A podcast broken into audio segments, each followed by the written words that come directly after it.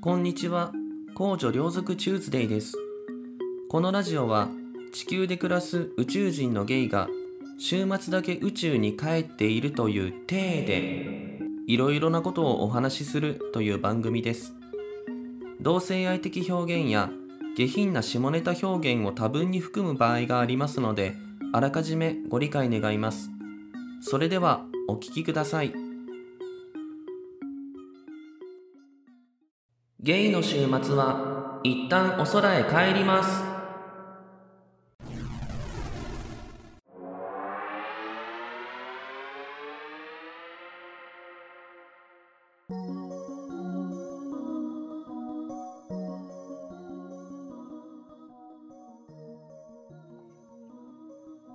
皆さんこんにちは。公女両族チューズデイです。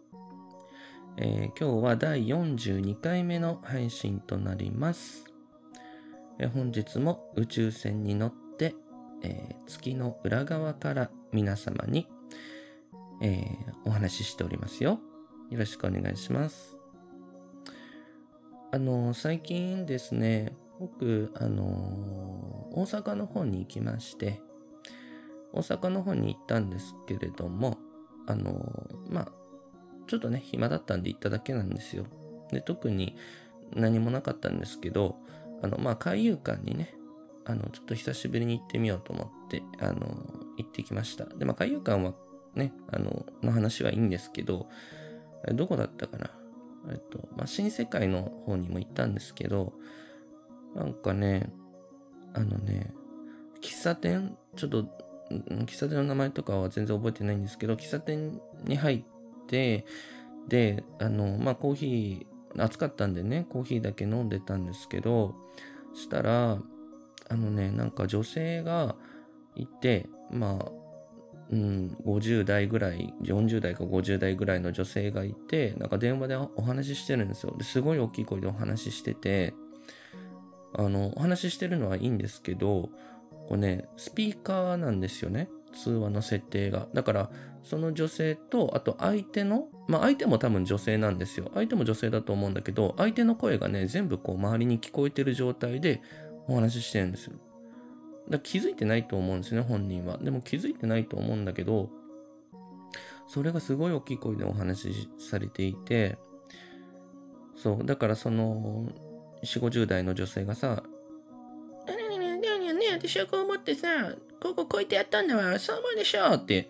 言うとさ、その通話の相手の女性もさ、確かにっていうのを。で、それ、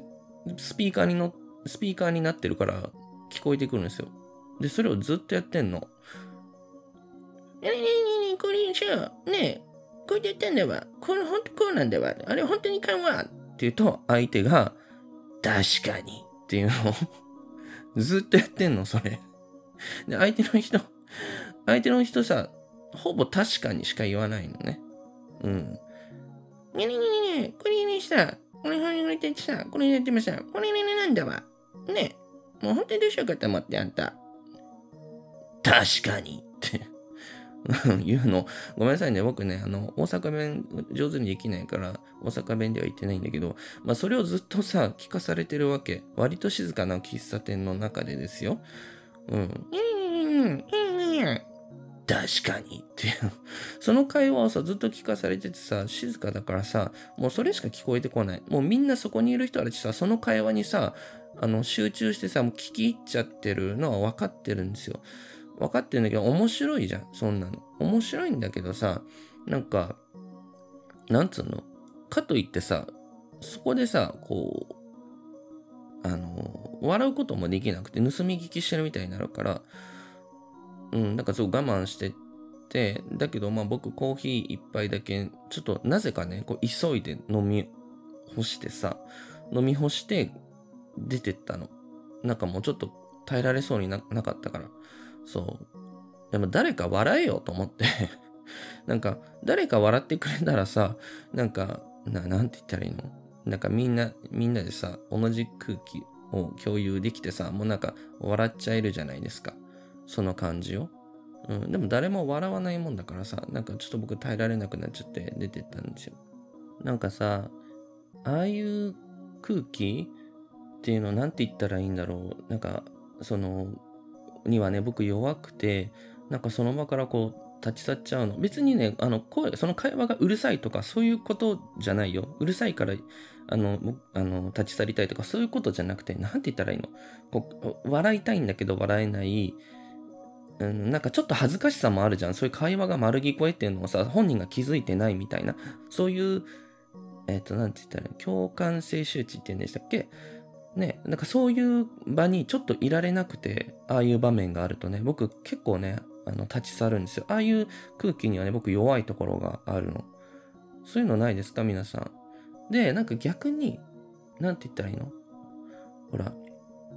あの、これは全く違う話かもしれないけど、その、クレーマーみたいな人がさ、たまにお店にいる時あるじゃん？僕見かけたのが、ビデオ屋さんとかで見かけたんですけど、すごいわわわわ店員さんに怒ってる人がいたんですよ。おじさんだったかな？そう、わーって言ってんの。で、なんかその、店員の子、なんか、お前はこう今こういう風に言った。でも俺はこうだろう、こう、こうだろうって言うわけ。そう、でも、言ってることが、明らかにその言ってる、お客さんの言ってることがおかしいんですよ。もうなんか酔っ払ってるのか何なのかわかんないけど、うん、なんか、おもてなしの心がな、なってないんだよみたいなことを言ってるわけ。すごい言ってて、もう店員さんもなだめてるんだけど、もう店員さんもさ、人間だからさ、もうあまりにもひどいから、もうちょっと売り言葉に買い言葉じゃないけど、も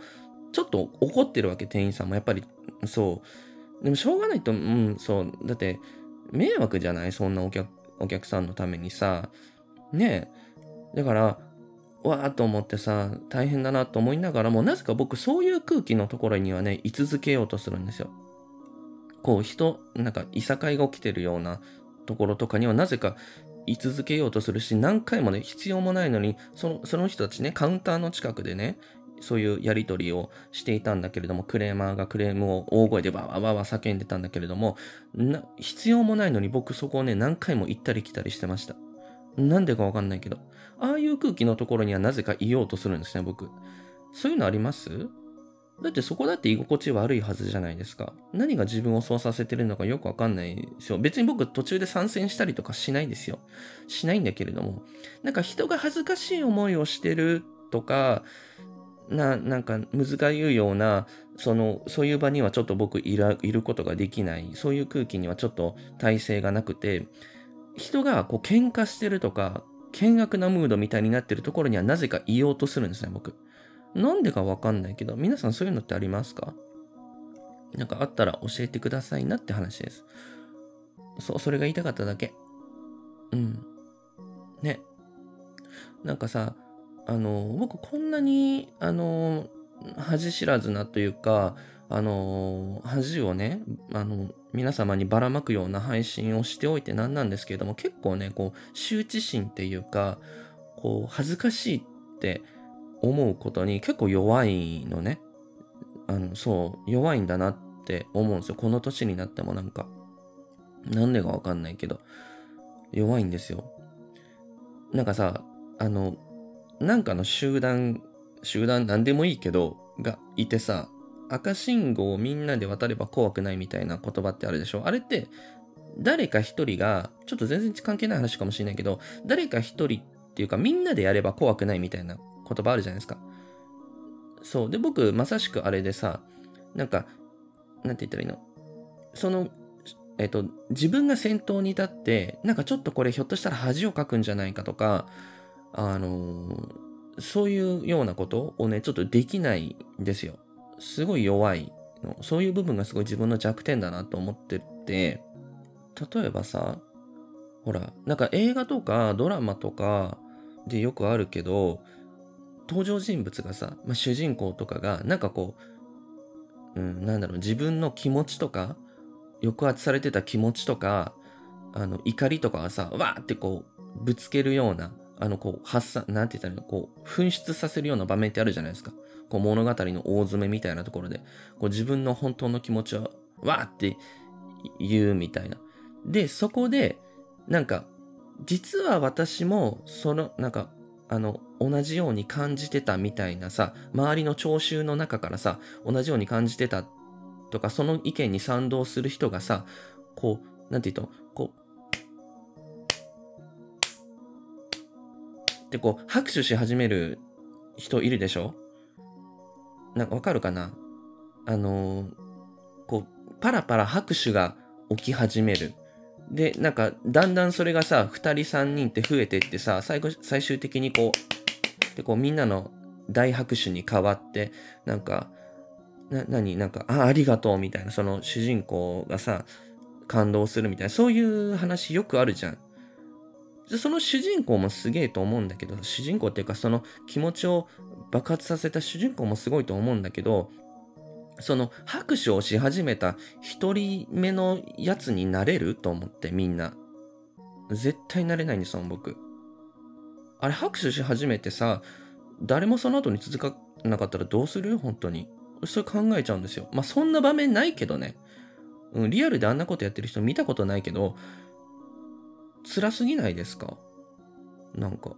自分が同調してさ、素晴らしいと思って拍手し始めてさ、パチパチパチパチってやったのはいいけどさ、誰もその後に続かなくてさ、結局自分のさ、あの、虚しい拍手だけが響き渡ってその場が終わるみたいなことになったらさ、もう生きていけないよねって思っちゃうから、そうだからああいうことを僕だったらできないんですよね。でもあれを実際にね、人生で一度はやりたい。あの拍手する側ね。自分の気持ちをわーっていう、あの主人公ではなくて、拍手する側のね、あの一人目になってみたいなって思うんですよ。人生のどこかで。そんなこと起きんのかな？え、実際にさ、あれ、身の回りで起きたことある人います？あのー、このラジオを聴いてる人の中で。あったらぜひそのエピソード教えてくださいよ。いるのかな？いないですよね。うん、わかんないけど。あの、拍手が少しずつ湧き上がるみたいな。僕は見たことないけどさ。あったら教えてほしいわ。ね。あと皆さんの、あのー、ちょっと話戻りますけど、皆さんの空気あの、苦手な空気とか、あとなぜか私はこの空気の場所にはいようとするみたいなのがあったらそれも教えていただきたい。ね。うん。あ、そういえば子供の時に、小学生の時だったと思いますけど、あのー、先生にね、なんかめちゃくちゃ怒られてたんですよ。で、そのクラス全体が怒られてたの。もう全員が怒られてて、なんでだったのかはわかんないけど、先生がめちゃくちゃ怒ってて、でも、お前たちはもう、しばらくの間そこに座って反省してなさいみたいな感じで、で、みんなうるさくしてたのかな騒いでたからなのかちょっとわかんないんだけど、その、もう反省しなさいって言われて、もう先生出てっちゃったんですよ。職員室にね、戻っちゃったの。でも、先生がいいって言うまで、もうそこで座ってなさいみたいな。で、みんなシーンとしてさ、ずっと黙りこくって椅子に座ってたんですよ。で、10分、20分って時間が経っていくじゃんで、その時に、なんかわかんないけど、僕、謝った方がいいと思っちゃって、あのー、でも誰も動かないじゃん。先生が戻ってくるのを待ってるのかわかんないけど、みんなってこう黙ってさ、下向いてんだけど、なんでかわかんないけど、僕さ、一人だけ、あの、こう席を立って、職員室に一人で謝りに行ったんですよ。別に一人で怒られてたわけじゃない。みんなが怒られてるのにだよ。で、先生が、先生のところに行って、職員室に。先生が、え、なんだ？みたいな感じになるじゃないですか。で、僕が、急にごめんなさいって言ったんですよ、先生にね。そしたら、いや、お前一人だけで来ても意味ないし、あの、座って反省してろって言ったんだから戻りなさいって言われて、あの、何の成果も得られずに一人で撃沈して戻ってきたんですよ、教室にね。で、みんな、その僕が教室に戻ってきてさ、あの、結局、自分一人だけ解放されたいっていう気持ちもあったのかな？なんか、謝っちゃえば自分は許してもらえるんじゃないかみたいな、そういうこすい考えがあったんだと思う。でも、あのー、もうそんなところ見透かされてさ、ポーンってこう、あの、打ち返されてさ、教室にとぼとぼまた戻っていってさ、で、教室のさ、あの、僕前の方の確かその時席だったから、また教室の前の扉から入ってとぼとぼとぼとぼこの席に着こうとしてさ、歩いていくんだけどさ、なんかみんながさ、え、こいつ今何しに行ったのみたいな。すごい。だからそれもさ、本当に恥ずかしくてさ、あ、もう消えてえなってその時思っちゃったんだけど、なんかそういうこともあってさ、そういうこともあってさっていうか、な、なんて言ったらいいのかな。結局その後先生戻ってきてさ、何？なんと覚えてないけど、もうなんか、あの、なんかベラベラベラベラこうみんなになんかこう、を諭すようなことを言って、まあそれでもう授業再開しますみたいな感じで終わったんだけど、なんか、うん、なんかああいうのもあってさ、あなんか僕ちょっと輪の中から飛び出してさ、こう一人先にこう行動を起こすっていうことがさ、できないね。できないっていうか、まあ、あの時はさ、自分だけこう、助かりたいみたいなのがあったからうまくいかなかったのかもしんないけど、もうでもそういうのってさ、今も覚えてるくらい、もう、だって、30年近く前の話ですよ。覚えてるぐらい、多分自分にとって恥ずかしい経験っていうかさ、だったわけよ。うん。だからそういうのを避けようとしてるんだなってね、うん。今でもね、思っちゃう。ちょっと思い出しました、それを。今喋りながら。まあ、それだけなんですけど。あの、今日もう一個お話ししようと思ったことがあって、あの、このラジオは、えっと、今、なんと70%ぐらいの人が女性が聞いてるらしいんですね。うん、そういうのがわかるページがあるんですけど、ちょっと驚きましたね。なんか前もさ、半分ぐらい女性が聞いてるっていうのは、その時点でも驚きだったんですけど、70%ぐらい今女性なんですって、これ聞いてるの。だからまあもちろん男性もいらっしゃるんだけれども多分一番多いのが女性で次が多分ゲイの方じゃないかな。うん。ゲイの男性。で一番少ないのが多分ストレートの男性が少ないんだと思う。そう。まあだからその女性の中にもさわかんない。いろんなセクシャリティの方がいらっしゃるかもしれないんだけれども女性が聞いてるんだなと思って。で、な、結構前にさ、ほら、女性が半分ぐらい聞いてるから、その時はまだ半分だったんですよ。今はもう7割ぐらい超えてるけど、その時はさ、女性が半分ぐらい聞いてるから、あんま下品なこと言ってちゃダメだね、みたいなことを話してた回があったんですよ。うん、あんま下品なことばっか言ってると、嫌われちゃうかな、みたいなこと言ってたんですけど、でもどうやら最近ね、そのツイッターの反応とかを見てる限り、なんかむしろ僕の下品な話を聞きたがってる女性が多い気がする。このリスナーさんは。あの、なんとなくだけどね。そうなのかなと思って。下品な話聞きたいですか？性的な話？まあ十分してるけどね。してると思うんだけれども、そうなんだろうかと思ってさ。うーん。だから性的な話で言うとさ、よく、ほら僕他のポッドキャストさんも最近ちょっと聞けてなかったんだけど、また聞くようになってて、いろいろ一気に聞いたりとかしてるんだけれども、性的なことで言うとさ、その、彼との、あの、行為、セックスレスになってしまってますみたいなお悩みとかさ、結構よく送ってるじゃないですか、皆さん。いろんな番組に。で、それにお答えしてるのをよく見かけるわけなんだけれども、僕のところにはそのセックスレスになりました、どうしたらいいですかみたいなことは来たことがないんだけど、なんかああいうの結構みんな気になるんだなと思って、だってよく聞くもん。なんか本当にもうレスになっちゃってどうしたらいいですかみたいな。もちろんそれは女性だけじゃない、あの男性のお悩みも見かけるけれども、でも女性からのそういう悩みみたいなのをよくポッドキャストって他のポッドキャストさんで見かける気がする。と思ってさ。だから僕何も相談なんかされてないんですけど、勝手に答えると、答えていいですか？勝手に答えますけど、やっぱりね、あの、あ、必要ない必要ないんだったらもう黙りますけど、まあいいや。まだちょっとだけ時間あるから、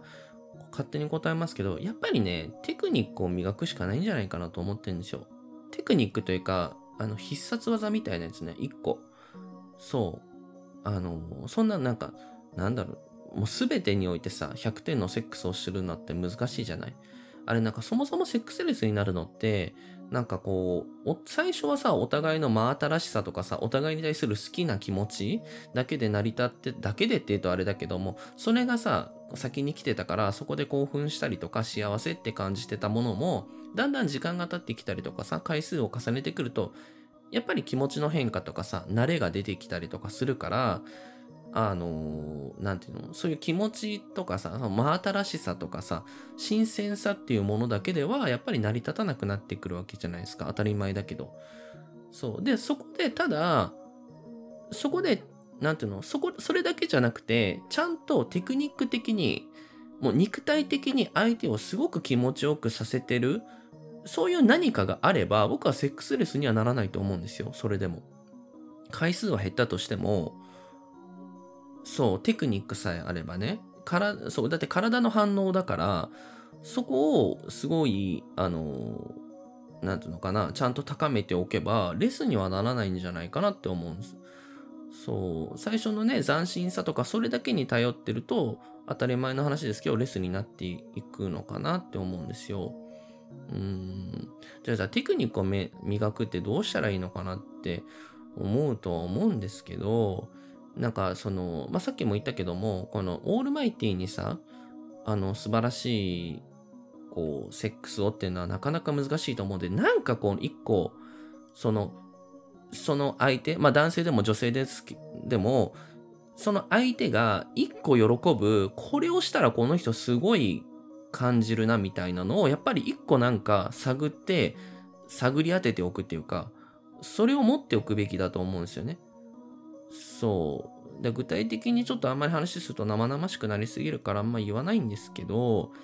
例えばさ、もう僕ね、あの、いろんなもう性に奔放な生活を未だにしてたりとかするんですけど、僕はどうやらうまいらしい。そういうことが。うまいって言われるんですよ。うまいらしいわ。で、なんか、ごめんなさいね、生々しい話しちゃうとさ、あの、あの、もののね、おてんこの先を、こう、僕、ぐりぐりぐりぐり攻めるんですよ あの、なんて言ったらいいの？手のひらをちょっとつばとかで濡らしてさ、グリグリグリってやるんですよね。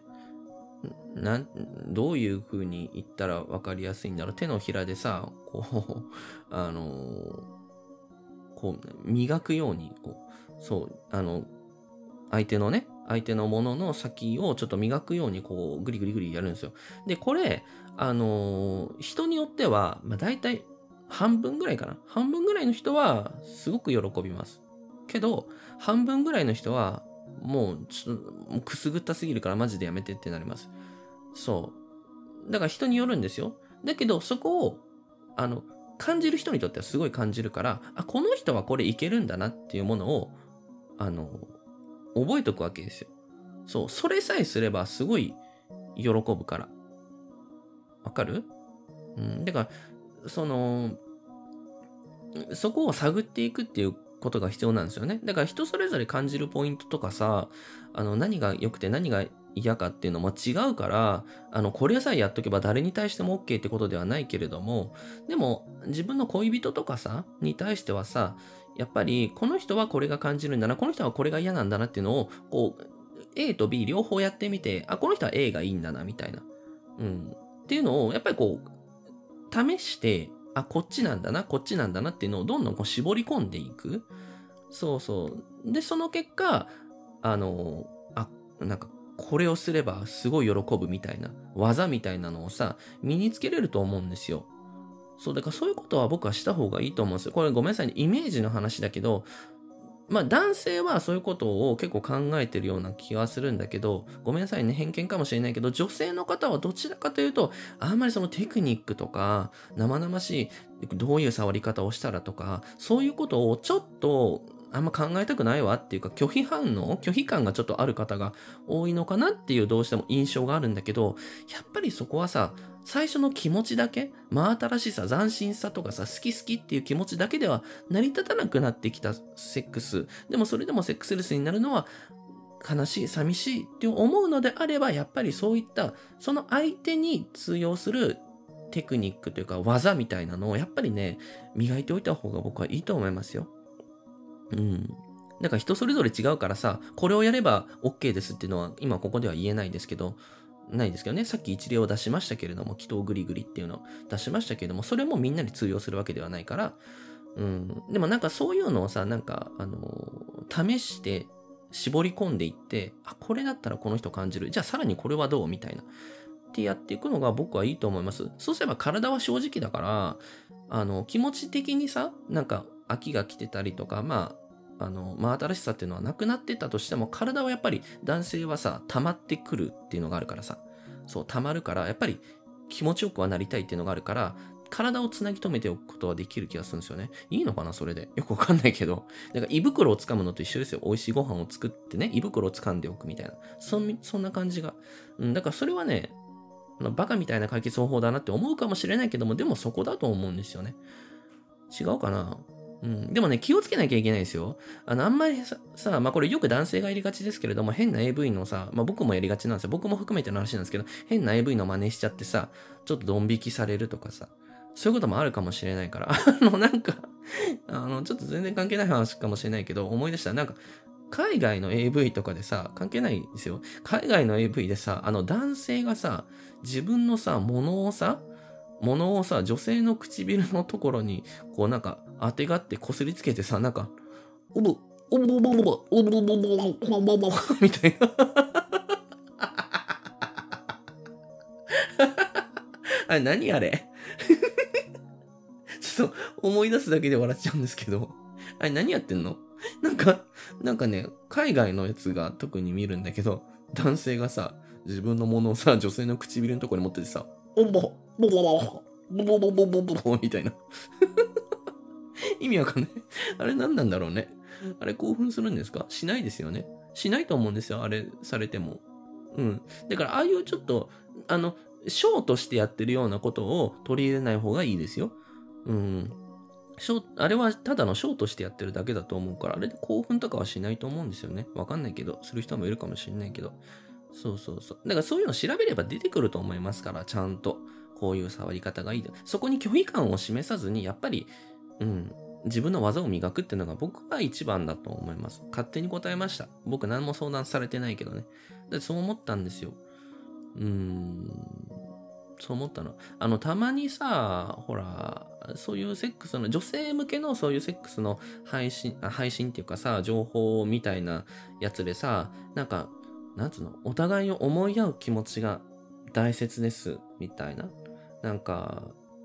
よく話し合ってとかさ、思いやりが大事？なんか気持ちが、気持ちさえあればみたいののさ、書いてるページとかあるじゃないですか。うん、なんか、その、なんだろうね、なんかどっかの外国の綺麗なモデルさんがさ、海辺でさ、鳩場みたいなところでこう西辺に照らされてるようなわけのわかんない写真と一緒にさ、なんか、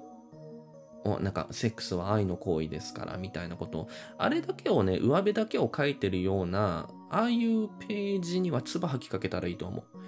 ああいうものはね、あの、正直、あの、なんかそこは分かってるんですよ。そこじゃない、なんか何の解決にも至ってないというか、その、いや、気持ちが大事なのも分かってるし、お互い思いやることも大事なのも分かってるけれども、いや、でも、あの、それだけじゃ、ね、それだけで済むんだったならばさ、ね、セックスレスになんかならないし、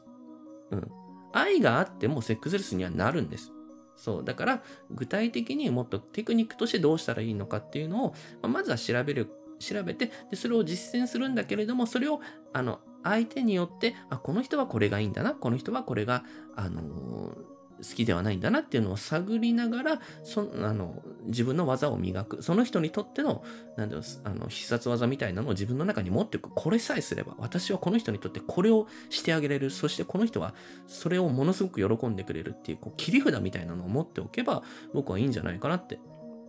思いました。うん、こんなアドバイスでいいのかわからないですし、そもそもアドバイスを求められていないんだけれども、でも、あの、一つ言えることは、あの、ボボボボボボボボっていうのだけはやめてください。あれ本当に意味わかんないから。ね。それだけの話です。まあ、ちょっとね、えー、もう話すことなくなってきたんで、今日はこれぐらいで、うん、さよならしようと思います。はい。それでは皆さん、また次回お空でお会いしましょう。プリンプリンプリンプリンプリンプリンそれゆけプリンプリンどこまでもプリンプリン